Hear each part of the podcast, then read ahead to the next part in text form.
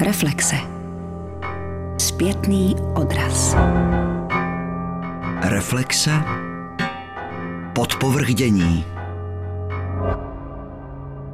Pozornost poutá nejen svou architekturou, výstavními projekty, publikační činností, ale celkově promyšleným a propracovaným konceptem, jaký jí může lecjaká regionální kulturní instituce závidět.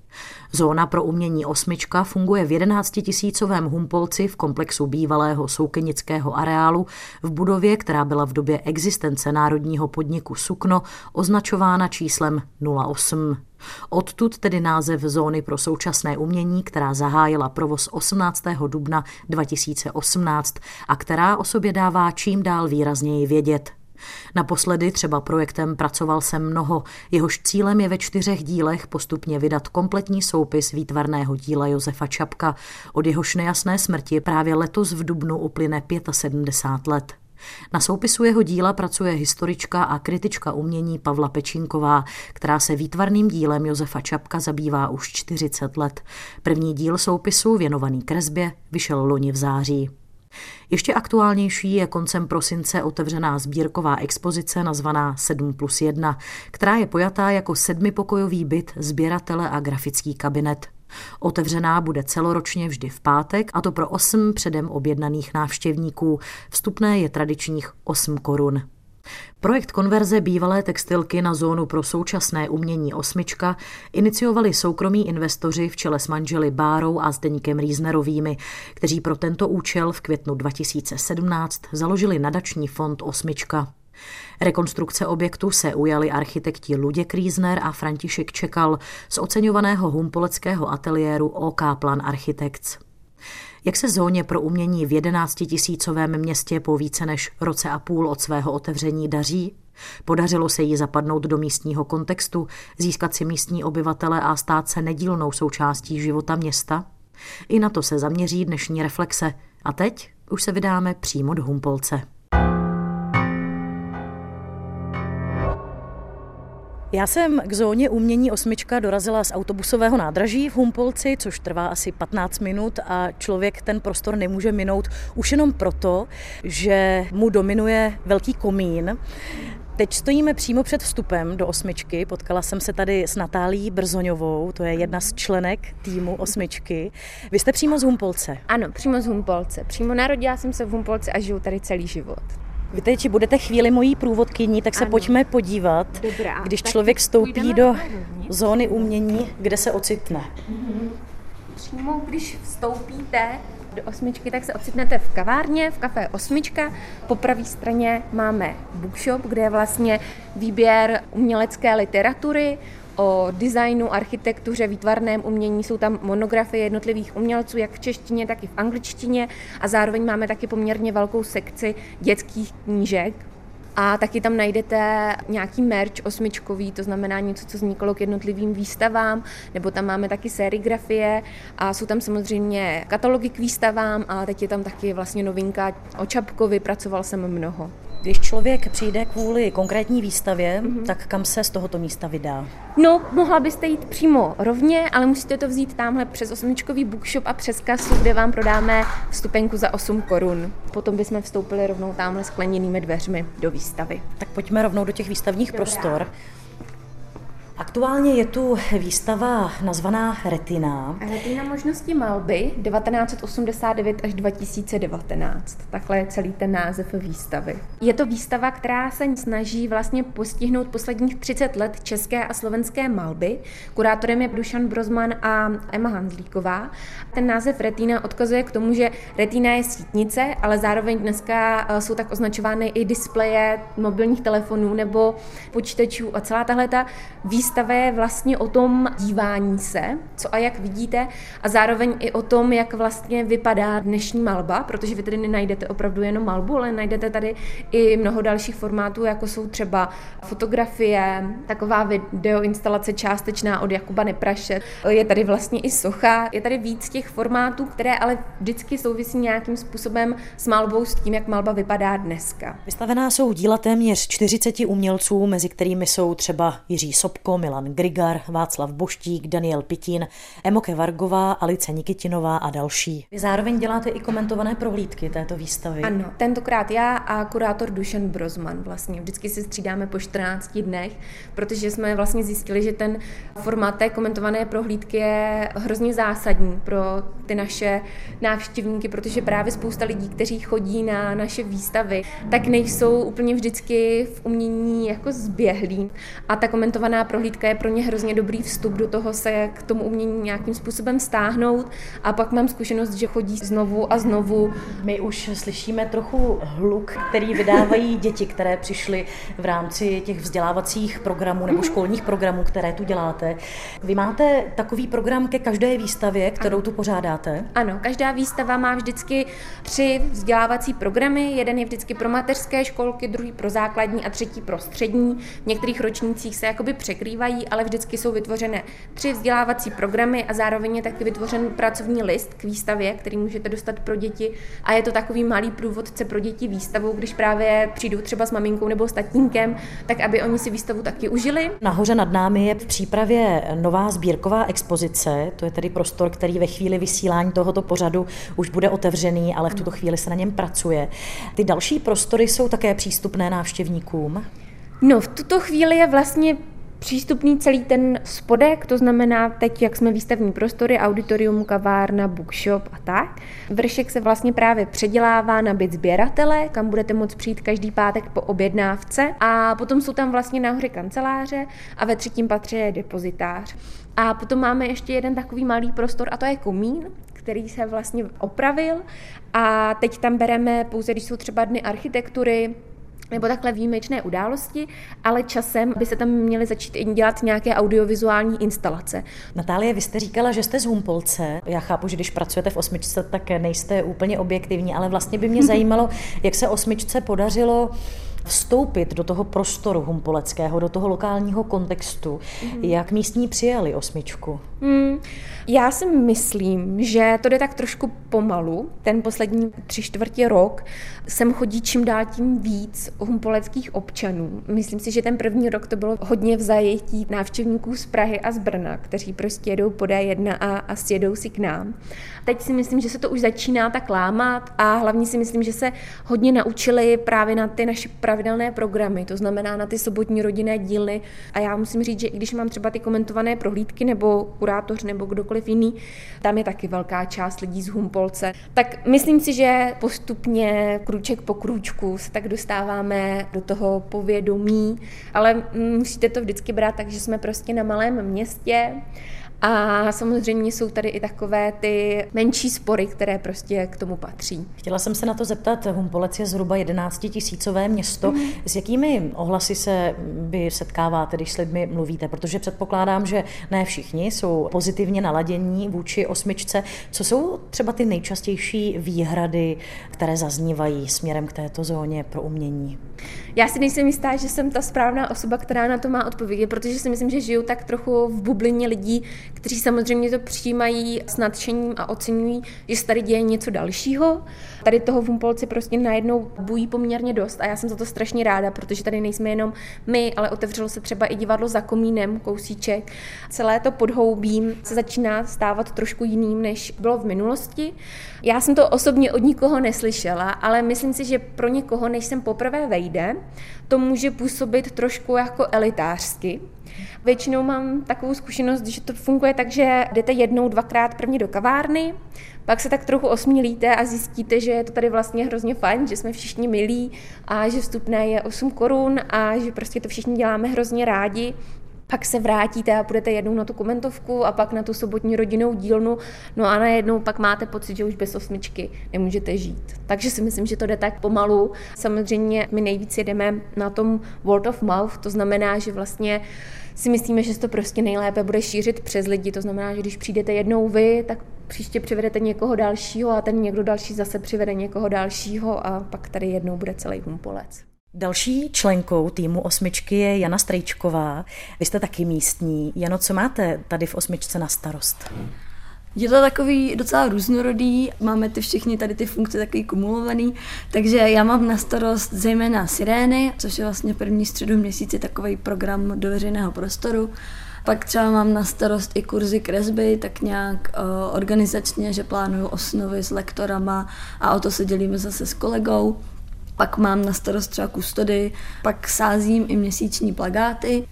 Řekněte mi víc k tomu projektu Sirény. Tímto projektem vstupujete právě do toho humpoleckého veřejného prostoru, dáváte o sobě vědět a vlastně od začátku se osmička snaží nějakým způsobem infiltrovat do toho místního kontextu. Tak mě zajímá, jak se jí to daří a jak se daří tomuto projektu.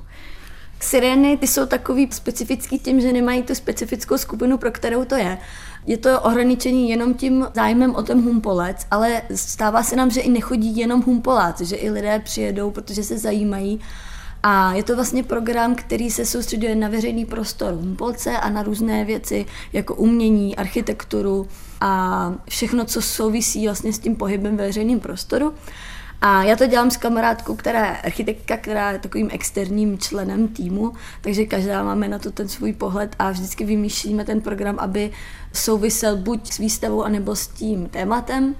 A teď už vlastně v tomhle systému jedeme půl roku a začíná se nám čím dál tím víc dařit, že jsme třeba začínali, kdy s náma tady na hrad Orlík s architektem vyhlídkové věže šli tři lidi, což byl úspěch, protože pršelo, ale pak třeba jsme měli dušičkové sireny, kdy nám přišlo 20 lidí a byly to sirény, které se konaly na hřbitově a zkoumali jsme různé umělecké náhrobky na hřbitově, od koho je vlastně obřední síň. To s náma šla místní architektka Tereza Mihulková, která si zase zjistila další informace o architektuře té obřední síně. A tak nějak se snažíme, aby ty sirény byly interaktivní, takže třeba na tom hřbitově jsme u každého toho hrobu zapalovali svíčku.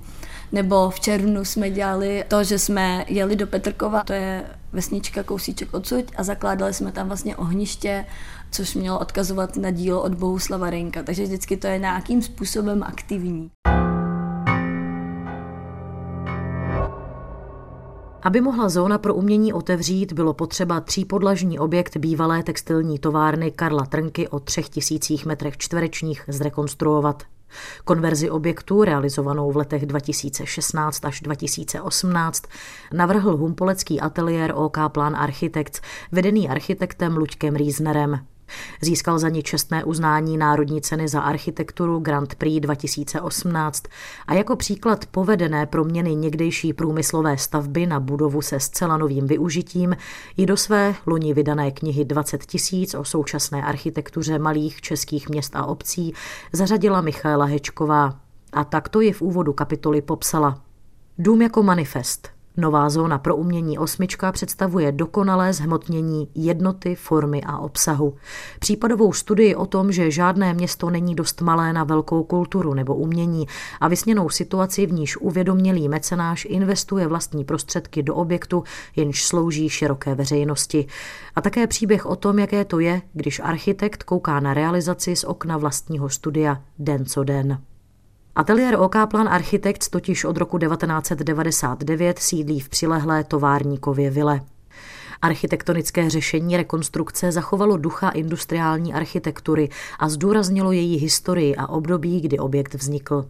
Výhodou projektu rekonstrukce továrny bylo, že architekti dopředu znali provozovatele a přesně věděli, jakým funkcím budou jednotlivé prostory sloužit, což, jak říká architekt Luděk Riesner, je ideální stav. Hodně věcí se navíc tvořilo a řešilo až během stavby. Snahou a cílem všech podle něj bylo vytvořit projekt, který by přesahoval region, což se jednoznačně podařilo.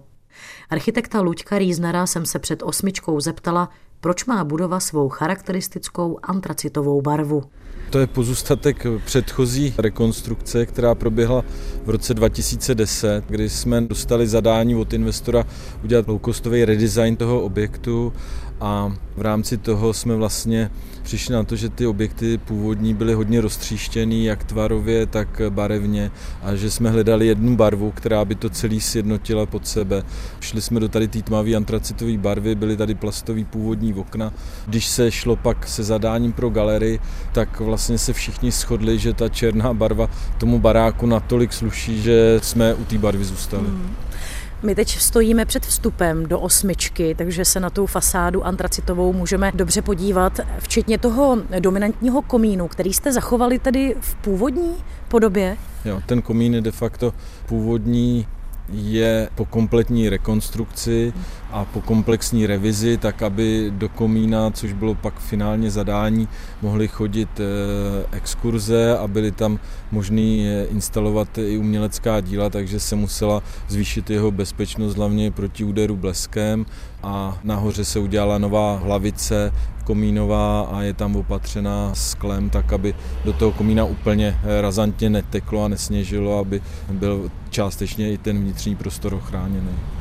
Jaká je historie tohoto objektu? Kolem eh, roku 1890 a 1910 tady vznikla zájezdní hostinec, který se následně přestavěl a koupil ho člověk, který ho začal přebudovávat a přebudoval ten objekt na první sklad a na první výrobu, která byla už zaměřená na soukenictví a postupně se ten areál rozšiřoval. Po komunistickém převratu byly následně tady ty věci konfiskované, byly združený vlastně v rámci jednotlivých soukenických fabrik pod jeden národní podnik. To bylo združený, který dostal název Národní podnik Sukno a v téhle podobě to nějak přetrvávalo do sametové revoluce. 89. rok to ukončil.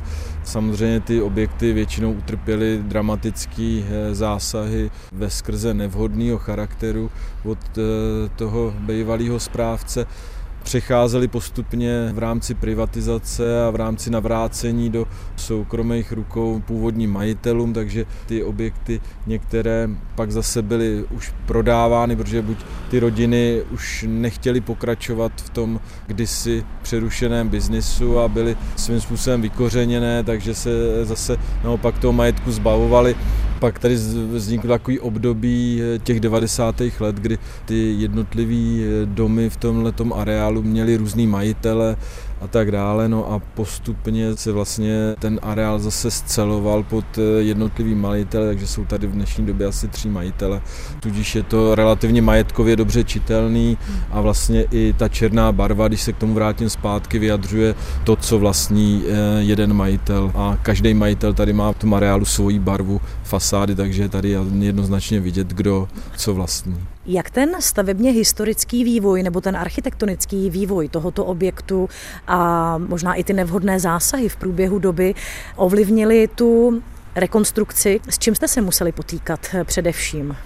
My už jsme byli x rekonstrukce toho domu po revoluci, protože tím, jak jsem říkal, že se v těchto objektech v celém areálu střídali jednak relativně prudce vlastníci, majitele, taky nájemníci, takže ty samozřejmě do toho ještě přinesli svoji invenci, takže my už jsme se nepotkali s nějakým eh, původním stavem, takže už to byl takový eh, ve skrze pelmel různých eh, zásahů, ve skrze nevhodných, protože původní okna byly vyměněné za plastové, i dispozice byla upravená a postupně upravovaná vždycky k účelu toho pronajímatele nebo majitele. A v poslední době byl dva nebo tři roky nepoužitelný používaný, takže byl silně napadený vlhkostí, takže vlastně se museli řešit eh, nejdřív ty bazální technické opatření, až pak se vlastně přešlo k tomu, že se ten eh, dům vyčistil od všech těch různých nánosů, nevhodných zásahů, posílil se po stránce statiky, zabezpečila se kompletně střecha, posílil se drenáže a izolace proti zemní vlhkosti a vybourali se plastové okna a vrátili se sem původní kovový okna, které připomínají tu historii fabriky. Když člověk vstoupí do osmičky, tak se ocitne v kavárně, které dominuje bar, který jste vyvedli z rámů obrazů, říkám-li to dobře. Ten vstup je pojatý tak, aby trošku se vymykal té atmosféře osmičky, která je v těch svých zásadních prostorech určená k výstavnictví, tudíž dominuje bílá barva, tak aby ty umělecká díla byly pokud možno co nejvíc eh, zdůrazněny a, a dostali prostor vyniknout. Tady naopak té kavárně je tady taková drobnější architektura, rámy, které se použily na bar nebo dubové bedínky, které jsou formou různých poliček a, a regálků. Jsou tady židle repasované od Halabaly, jsou tady novější už dneska produkty od firmy Ton a tak dále. Je to taková atmosféra přívětivá těm lidem. Je fér připomenout, že jedním ze zakladatelů nadačního fondu je váš bratr. Mm-hmm. Byla to výhoda nebo spíš nevýhoda? Myslím, že je výhoda.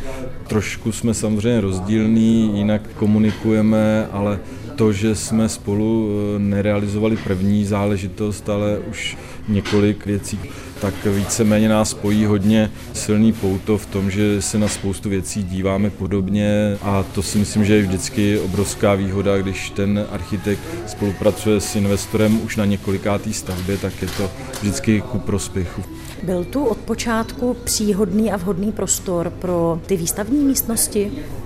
Ty výstavní místnosti samozřejmě mají určitým způsobem handicap. Není to objekt, který byl a priori stavěný se záměrem pro eh, galerijnictví a výstavnictví. Svědčí o tom to, že ty prostory jsme museli zvětšovat, tak aby se scelovaly plošně. Handicap velký je světlá výška těch místností, kdy tam jsme bojovali od samého začátku, vzhledem k tomu, že v podledech a u stropu jde kompletně masivní vytápění, vzduchotechnika, odvlhčování a klimatizace, tak se světlou výškou je vidět, když si člověk detailně a pozorně projde ty prostory. Relativně jsme zápasili a proto je i jednak odstín bílej, aby se ty prostory zvětšovaly, zesvětlovaly a to si myslím, že bylo největší asi problém v rámci toho projektu, jak se tady s tím vypořádat. Osmička funguje od dubna 2018, více než rok a půl. Jak se ta architektura prostoru osvědčila? Je třeba něco, co jste v průběhu té doby zjistili, že úplně nefunguje, bylo potřeba změnit, opravit, protože v tom provozu návštěvnickém teprve ta architektura prochází Tím tou zkouškou. té zkoušky, funkčnosti a tak dále. Do této chvíle tady nebyla provedena vlastně žádná úprava eh, nebo razantní změna toho provozu. To, co já vím, byla na začátku trochu podceněná administrativní část, takže se eh, rozšířilo pracovní místo pak eh, pro zázemí nadačního fondu eh, po stránce kancelářských prostor. Jsou tady drobnosti, které řešíme a řešili jsme, že umístěvání, že jsme neměli na toaletách baterie na čidlo, který začaly působit komplikace, když sem začaly chodit malí děti a hráli si s, s baterkama eh, na toaletách a tak dále.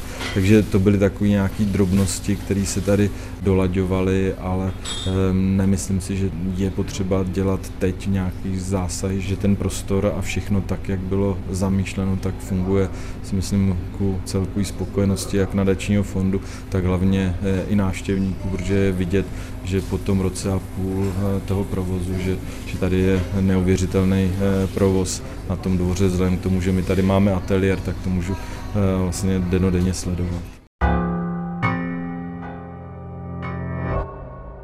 Osmička je dnes kulturním centrem s kavárnou, knihkupectvím, přednáškovým sálem a hlavně galerií, ve které pořádá tři výstavy ročně. Jedna má být vždy zaměřená na lokální kontext, druhá je více akademická a třetí zase o něco hravější.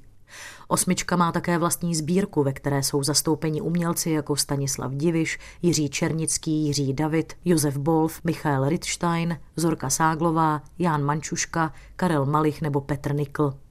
Téměř před dvěma lety, v únoru 2017, se k projektu vznikající zóny pro umění přidala kulturní manažerka Marcela Straková, současná výkonná ředitelka osmičky. Pochází z Brna. Roky pracovala na půl v Praze a ve Stockholmu, kde vedla České centrum a dnes pro změnu žije na půl v Praze a na půl v Humpolci. Přestěhovala se sem, aby do osmičky nemusela denně dojíždět a byla blíž prostředí, ve kterém osmička funguje. Působila ve velkých státních institucích, spolupracovala třeba s novou scénou Národního divadla v Praze nebo s Národní galerií Praha. Pak ji manželé Riesnerovi oslovili s nabídkou vytvořit v Humpolci nový kulturní prostor.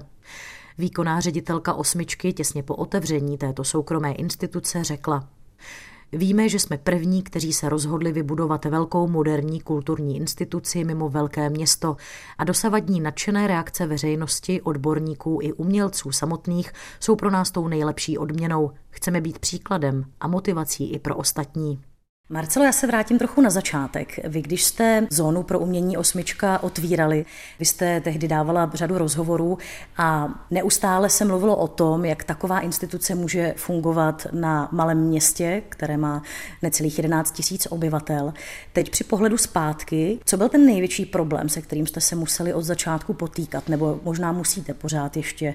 Je to pořád tak, že vlastně nám od začátku chodí, dá se říct víceméně pořád stejně hodně lidí, což je vlastně hrozně Prima, že to není úplně tak, že bychom si říkali, kde ty lidi seženeme a musíme dělat lepší marketing. A takže myslím, že jsme tak dobře proplánovali ty věci, že umíme s těma jednotlivými cílovkama pracovat a zároveň máme co nabídnout i těm, kteří tak jedou kolem. Ale co se týče toho, když otevřete instituci a máte za sebou to plánování, který je vlastně nesmírně kreativní a nenese sebou ještě žádnou reflexi toho, i to vlastně nemáte ještě vůbec tu zpětnou vazbu jako takovou, tak ten první rok bylo, myslím si, pro nás všechny celkem těžký sladit se s tím provozem, protože provoz té instituce je nemilosrdný. Musíte mít vždycky otevřeno, chcete, aby to bylo perfektní, chcete, aby byly knížky tam, kde mají, chcete, aby výstavy kontinuálně běžely, aby to všechno bylo. Tak vlastně musíte nějak vyladit ty chody a můžete být super manažer, můžete to mít naplánovaný jako jakkoliv, jak chcete, ale stejně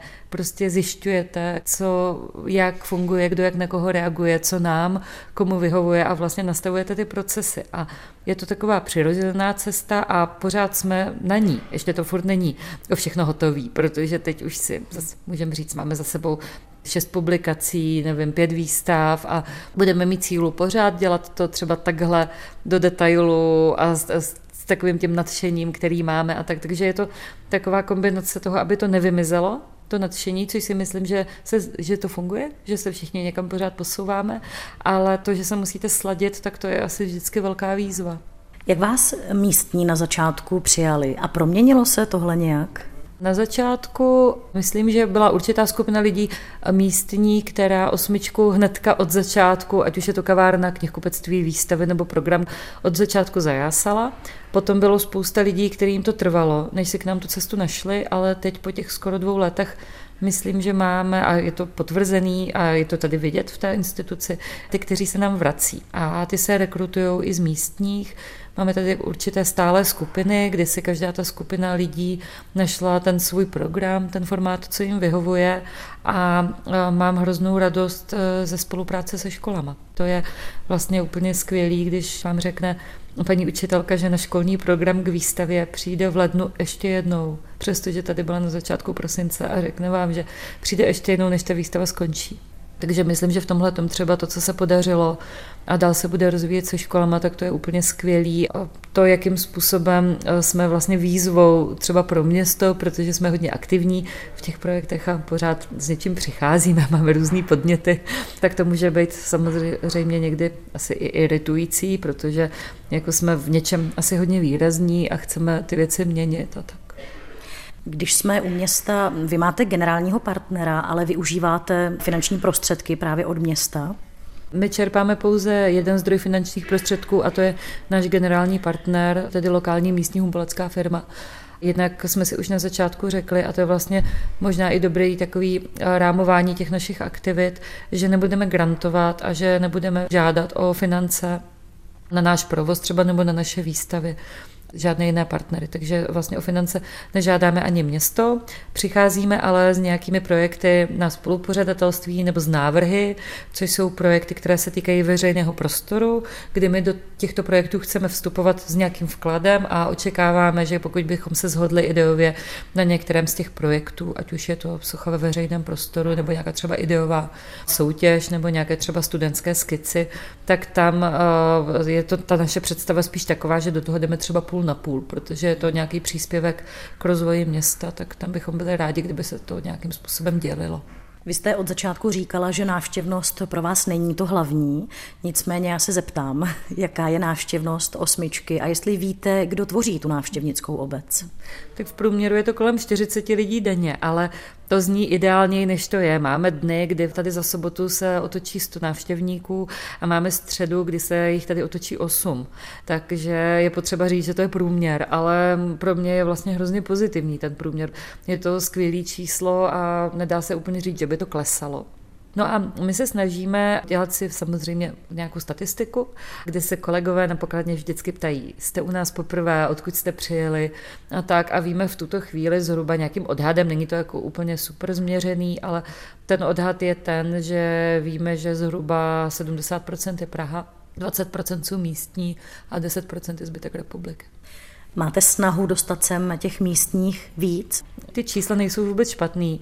Když to bude pokračovat tak, jak to teď pokračuje, s tím budu hrozně spokojená, protože tam se udál v tomhle vlastně velký skok za ten poslední rok, kdy tady je jeden konkrétní formát, který se jmenuje Sirény a v rámci těchto vycházek ve veřejném prostoru třeba to, že už tam chodí stálá skupina 10 až 15 lidí, i když je to ve středu odpoledne po práci jednou měsíčně, to mně přijde vlastně úplně skvělý.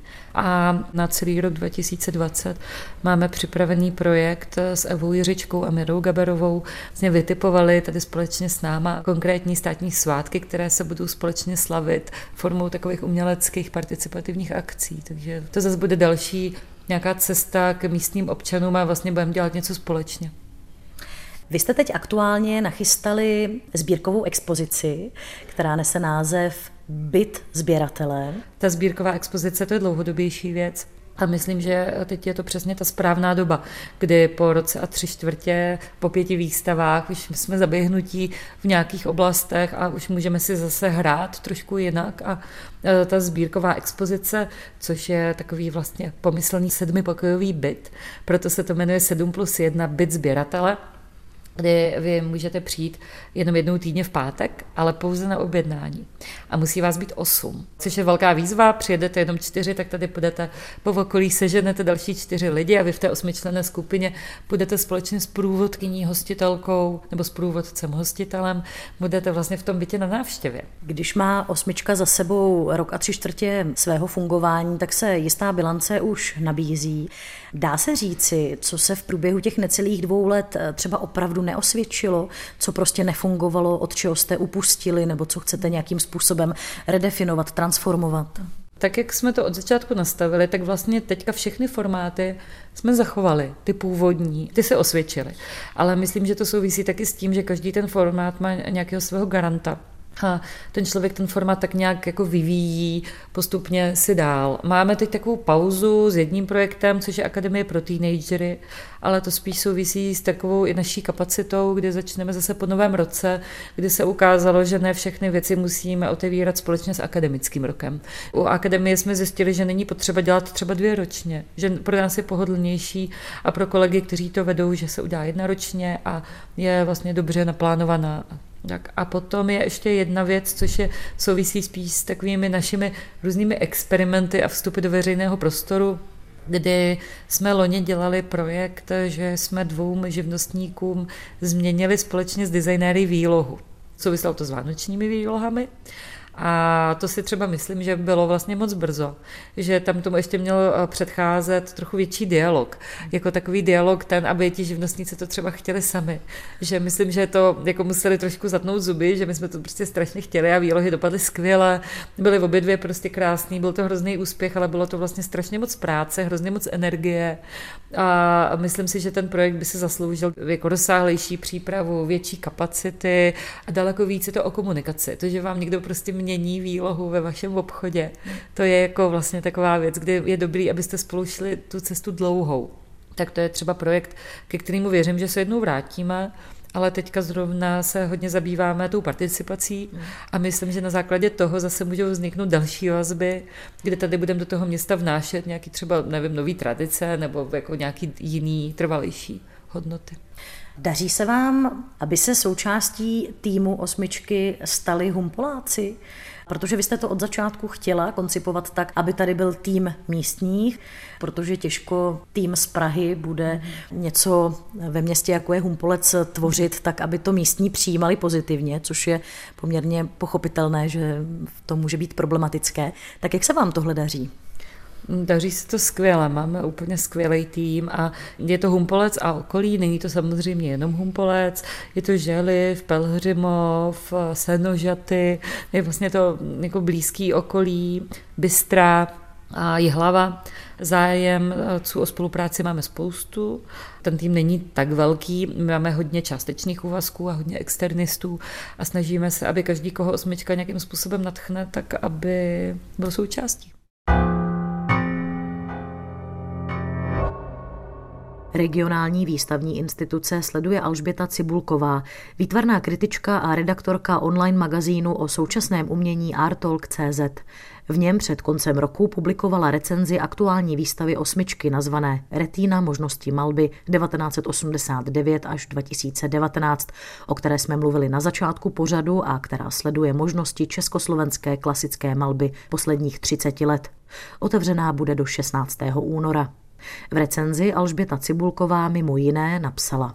Při procházení instalací narážíme na překvapivé návaznosti i generační propojení, díky čemuž jsou díla zasazena do širšího kontextu historie umění. Avšak i přesto, že se zde objevují přesahy k jiným médiím, jako je video, fotografie, animace nebo socha, působí tato přehledovka poněkud uhlazeným a konzervativním dojmem. Jak už víme například ze soutěže pro začínající malíře ceny kritiky, je označení přesahy malby vždy poněkud problematické, Každý si pod tím představí něco jiného a určitě záleží také na naší vlastní zkušenosti, věku, přístupu k umění a způsobu uvažování. V osmičce se ještě promítá záběr na čistě vizuální působení děl a tradiční čtení, které nedává prostor některým experimentálnějším přístupům a formám. Jako výtku pak musím zmínit také očividnou a ničím nevysvětlitelnou převahu umělců nad umělkyněmi. Z 630 zastoupených je pouze pět žen. Na druhou stranu má osmička za cíl oslovit širší veřejnost města a jeho okolí, kterému velmi příznivým a srozumitelným způsobem otevírá dění a témata moderního a současného umění. Představuje určité fenomény, které možná chybí v širším povědomí a na neumělecky zaměřené škole se o nich pravděpodobně nedozvíte. Přesto je třeba říci, že divácká přístupnost a nekomplikovanost kurátorských konceptů nemusí nutně znamenat distanci od kritičtějšího pohledu nebo představení i méně konvenčních poloh současného umění. Konec citace. V návaznosti na tuto recenzi jsem se tedy Alžběty Cibulkové zeptala, zda se podle ní kurátorům výstavy podařilo najít rovnováhu mezi diváckou přístupností a kritickým pohledem na téma vývoje a možností malby posledních 30 let. No, já si myslím, že ta rovnováha tam úplně nebyla. Ta přístupnost je určitě dobrá. Myslím si, že to nabídlo spoustu pohledů a forem malby, ale nějaký kritický přístup mi tam právě trochu chyběl. Je to vlastně daný i tím, že to téma je jako retinální umění, to znamená, že se to soustředí jenom na formální stránku, na to, jak to působí vizuálně, ale nějaké zasazení do dobového kontextu nebo do nějakého vývoje mi tam vlastně trošku chybělo. Je to pátý výstavní projekt osmičky za ten rok a půl, co tato zóna pro umění funguje. Jaké jsou ohlasy na ty výstavy pořádané v tomto prostoru? A teď nemyslím ty návštěvnické, ale spíš ty kritické. No já myslím, že trošku navazuju na to, co jsem řekla. Je vřelé přijímaná právě ta otevřenost a přístupnost širší veřejnosti, taky to, že se tam představují témata, na které divák, který není zvyklý chodit na výstavy nějakého současného nebo moderního umění, nenarazí. To si myslím, že je určitě vyzdvihované ale i co jsem četla, tak mám pocit, že byla docela často vytýkaná nějaká apolitičnost a ten chybějící nějaký kritický pohled na ta témata. A je to taky tím, že se vlastně tam velice často soustředí na nějaké hodně široké téma, jakože tam bylo umění dvojic, že jo, pak tam byl textil v umění. Ale myslím si, že tady to velice často nahrazuje nebo vynahrazuje publikace, které tam vycházejí, kde se právě ta témata nějak víc rozvíjejí a většinou tam přispívají právě současní teoretici a historici umění a to si myslím, že to nějak vlastně vynahrazuje nějaký ten kritický pohled. Je pravda, že k té současné výstavě vyšel poměrně obsáhlý katalog. Humpolecké osmičce je třeba říci, se daří oslovovat velmi zajímavá jména současných kurátorů, ale právě i teoretiků současného umění. No určitě, to je pravda. Když už jsme zmínili tady tu poslední výstavu, v tom katalogu tam je moc dobrý výběr autorů, jsou tam dost dobré texty od Evy Skopalové nebo od Michala Novotného samozřejmě taky od kurátorů Emy Hanzlíkové a Dušana Brozmana. Myslím si, že to, co vlastně nám může chybět na té výstavě, to právě můžeme naleznout v tom katalogu, no, různé pohledy a právě nějaké zasazení do kontextu třeba té malby. Mě by zajímalo, jakým fenoménem je Humpolecká osmička v kontextu eh, toho českého uměleckého prostředí. Jaké místo má na té kulturní mapě Česka? Vzhledem k tomu, že to je vlastně dost mladá instituce, tak mám pocit, že si to místo určitě získala. Je hodně reflektovaná, nebo ty projekty jsou reflektované a určitě může být inspirací pro regionální instituce. Tady jde taky o to, že funguje ze soukromých prostředků, tím pádem má hodně možností nebo je, je na vysoké úrovni i co se týče prostředí architektury, edukačního programu a doprovodných programů. Takže si myslím, že může být inspirací pro nějaká kulturní centra nebo galerie, která jsou mimo centrum. Když těmi českými a moravskými regiony projíždíte, setkáváte se s podobnými institucemi nebo snahami takové instituce otevřít, založit? Asi ne úplně s takovými. Myslím, že ta humpolecká osmička je vyloženě specifická i tím, že je to soukromá instituce ale vznikají různé instituce a galerie, například Hraničář v Ústí nad Labem, nebo jsem v Pardubicích navštívila, to je vlastně městská galerie, galerie města Pardubic, kde se vlastně hodně soustředí na nějaké současné umění a snaží se otevřít tu širší veřejnost. Já myslím, že se jim to daří, jakože vzniká spoustu míst, kde se to daří a je to taky díky tomu, že vlastně to centrum začíná být podle mě zahlcené a spoustu lidí a i třeba kurátorů je láká vlastně začít dělat projekty někde mimo to centrum, což si myslím, že je skvělý. Asi není pochyb, že jde o kulturní zónu s regionálním přesahem. Dokonce se o osmičce psalo ještě dřív, než byla na jaře roku 2018 otevřená. A doteď do Humpolce jezdí hodně návštěvníků z Prahy, kde se o ní ví, kde se o ní mluví.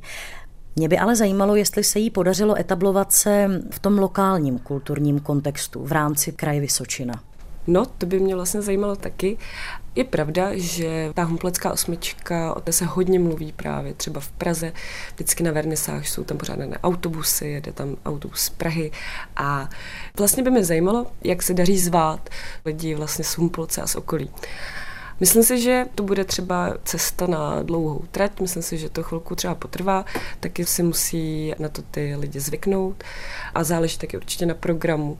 Ale myslím si zatím, že se ta osmička hodně snaží a ty programy doprovodné tam jsou, ta témata jsou taky hodně přístupná a pak mě ještě taky napadá, že bych změnila výstavu Vrchovina, Krabatina Vrchovina, která se soustředila na tu lokální situaci, na to místo a na umělce z toho vlastně Humplce a okolí.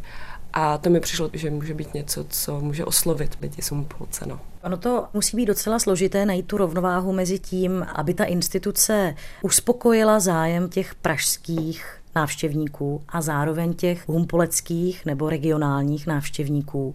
Čemuž ale odpovídá i ta koncepce tří výstav ročně, kdy ta jedna by měla být vždy zaměřená více na ten lokální kontext. Tak je tohle podle vás ta správná cesta? Nebo s čím může instituce tohoto typu bojovat podle vás? Určitě je těžký najít tu rovnováhu ale já myslím, že výstavní projekt může mít jako víc rovin může vlastně splňovat obojí. Může mít nějaký kritický pohled na něco a zároveň to může být pěkná, přístupná výstava, která je otevřená prostě běžnému divákovi, což se, myslím, podařilo v těch předchozích projektech, ale u té retiny tam mi tady to trošku scházelo. No. Myslím, že nějaký kritický pohled tam chyběl, ale to už jsem říkala na začátku. No. Takže si myslím, že to je určitě těžké, ale myslím si, že té humplecké osmičce se to daří.